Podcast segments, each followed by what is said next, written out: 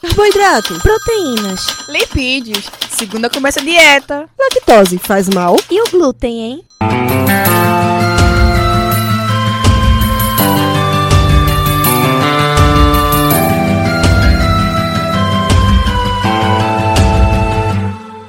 Começa agora mais um Alimenta Cast.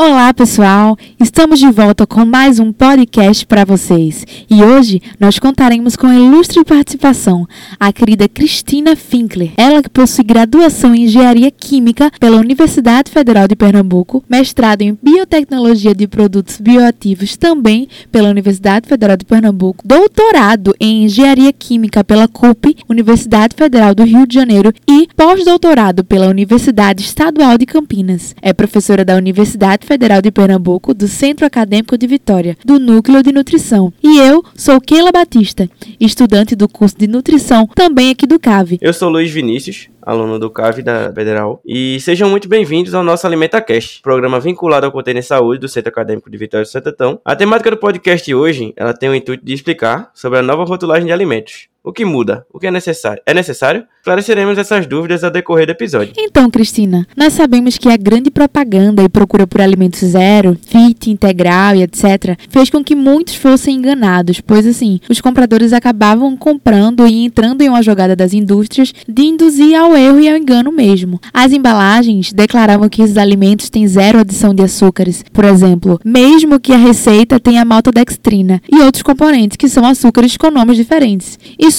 justifica a necessidade de mudança na rotulagem? Bem, primeiramente eu gostaria de agradecer pelo convite do Alimenta Cast para falar sobre as mudanças na legislação de rotulagem geral de alimentos. Esse que é um tema tão importante, considerando que irá influenciar diretamente na vida das pessoas e nas suas escolhas alimentares. E é importante também comentar que a Anvisa tem publicado uma série de mudanças na legislação de rotulagem. E essas mudanças são resultado de uma ampla revisão das normas que estavam vigentes. E as principais modificações relacionadas à rotulagem resultaram na publicação da RDC 727, de 1 de julho de 22, que dispõe sobre rotulagem de alimentos embalados, e essa RDC entrou em vigor em 1 de setembro de 22. E a outra RDC é a 429, de 8 de outubro de 2020, que dispõe sobre a rotulagem nutricional dos alimentos embalados e que entrou em vigor em 9 de outubro de 2022. Então, uma das mudanças da RDC 429 é a exigência de apresentar na parte frontal do rótulo um selo. E esse selo deve indicar a classificação do produto. Então, no exemplo que você comentou, deveria então, é, a partir de agora, deve estar indicado a seguinte frase: alto teor em açúcar adicionado. Isso para reconhecer quando o produto contém açúcares adicionados, mesmo com nomes diferentes, entende? Essas alterações são realmente justificadas pela necessidade de proporcionar aos consumidores uma maior compreensão e o uso dos rótulos dos alimentos de maneira adequada, de forma que o indivíduo possa fazer boas escolhas alimentares. As novas regras da rotulagem nutricional estão em vigor desde 9 de outubro. A Agência Nacional de Vigilância Sanitária, Anvisa, publicou novas normas sobre a rotulagem nutricional com o objetivo de facilitar a compreensão das informações presentes nos rótulos dos alimentos e assim auxiliar o consumidor a realizar escolhas alimentares mais conscientes. O que muda nas embalagens do ponto de vista da empresa e do consumidor, Cristine? Bom, realmente a RDC 429 entrou em vigor em 9 de outubro, né, como você comentou, e ela tem o intuito de facilitar a leitura dos rótulos e a compreensão sobre o valor nutricional dos produtos. E aí, dentre as mudanças mais importantes, é, como eu comentei anteriormente, tem-se a exigência desse esse selo, que deve indicar a classificação do produto, como sendo de alto teor de açúcar, sódio e gordura saturada. E será utilizado também um símbolo de uma lupa para identificar o alto teor desses componentes, e a lupa deve estar localizada na parte frontal do produto. Uma outra modificação importante é a inclusão das quantidades para cada 100 gramas ou 100 mililitros do produto, o que vai ajudar na comparação das marcas e das embalagens. Então, até o presente momento, essas quantidades elas não eram padronizadas, né? O que dificultava então a comparação dos teores de cada um dos componentes presentes no rótulo com base em quantidades diferentes, tanto em massa quanto em volume. Uma outra mudança importante, que a informação sobre o número de porções na embalagem passa a ser obrigatória, assim como a referência a medidas caseiras, por exemplo, colher de sopa, colher de chá, etc. Inclusive, o valor de referência para o cálculo do percentual de valores diários passa a ser a porção. Isso é uma mudança importante também e a frase de declaração muda para percentual de valores diários fornecidos pela porção. É, a tabela de informação nutricional deve conter a declaração das quantidades de valor energético, carboidratos, açúcares totais, mas uma mudança também importante é a quantidade de açúcares adicionados. Então, é, essa mudança deve realmente constar agora na tabela. Além né, dos outros teores, como proteínas, gorduras totais saturadas e trans, fibra alimentar, sódio, valor energético e nutricional.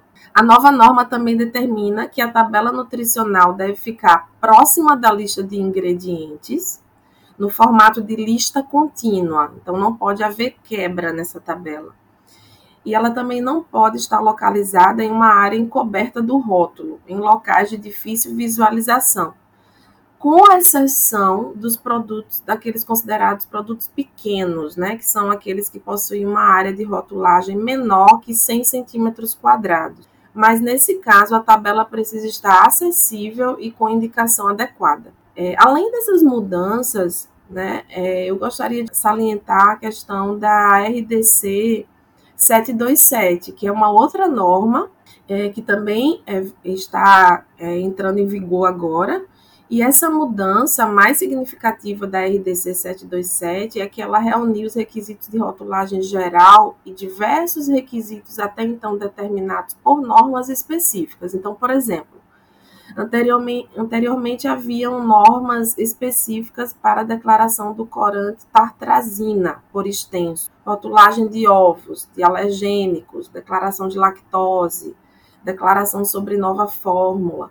Todas essas normas elas foram revogadas e o novo texto dessa RDC 727 proporciona agora um melhor entendimento dos requisitos de rotulagem. E algumas das principais mudanças dessa nova RDC são, exemplo, inclusão de advertências relacionadas ao uso de aditivos alimentares, não era antes obrigatório e agora é. Inclusão de advertência, entre aspas, este produto pode ter efeito laxativo, quando se utiliza polióis como edulcorantes. Inclusão da advertência contém fenilalanina quando é usado edulcorante aspartame. E vale salientar que essas informações de advertência devem estar em negrito. Então, essas são as principais mudanças é, nessas duas RDCs. Ah, excelente. Então, Cristina, a tabela de informação nutricional também passará por mudanças, não é isso mesmo? Mudanças essas significativas. E uma delas é que passa a ter apenas letras pretas e fundo branco. Isso é necessário? Quais as vantagens essa mudança pode trazer para o consumidor? Isso, isso mesmo. Essa tabela nova, né, a tabela nutricional segundo a nova RDC, deve ser sempre de fundo branco e letras pretas. pretas. Eu considero esta alteração muito útil porque irá padronizar os rótulos e facilitar a leitura das informações pelo consumidor. Neste processo de atualização das informações dos rótulos, qual o papel e a importância do nutricionista, tanto no âmbito das empresas quanto para os consumidores? Essa é uma pergunta bem interessante. Bom, o papel do nutricionista é essencial. Inclusive, o CFN atuou nas discussões sobre a rotulagem dos alimentos, apresentando aí subsídios técnicos e científicos para o aprimoramento das informações pela Anvisa.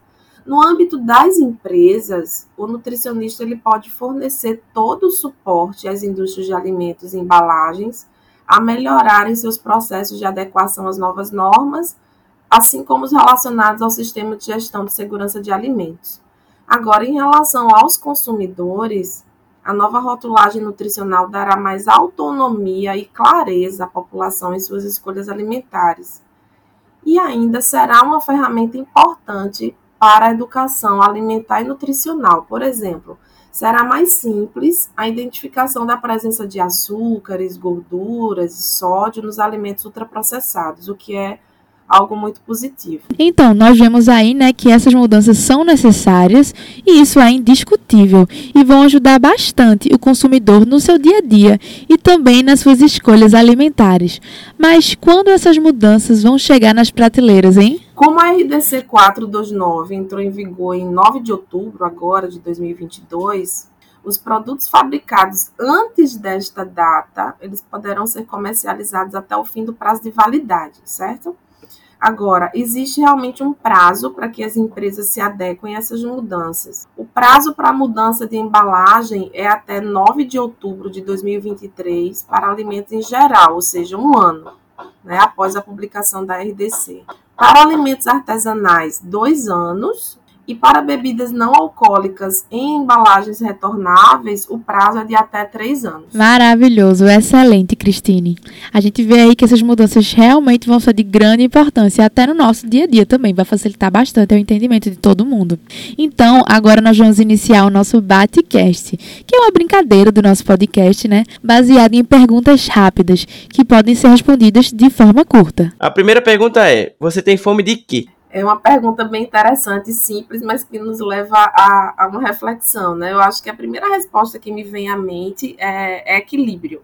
Eu acho que fazer esse exercício diário de manter-se equilibrado nas diferentes esferas da vida é o grande segredo para uma vida plena e saudável. Eu acho que então equilíbrio seria uma resposta que eu pensaria, né, em relação a você tem fome de quê? E agora, a segunda pergunta. Qual o acontecimento marcante para você durante toda a sua vida profissional?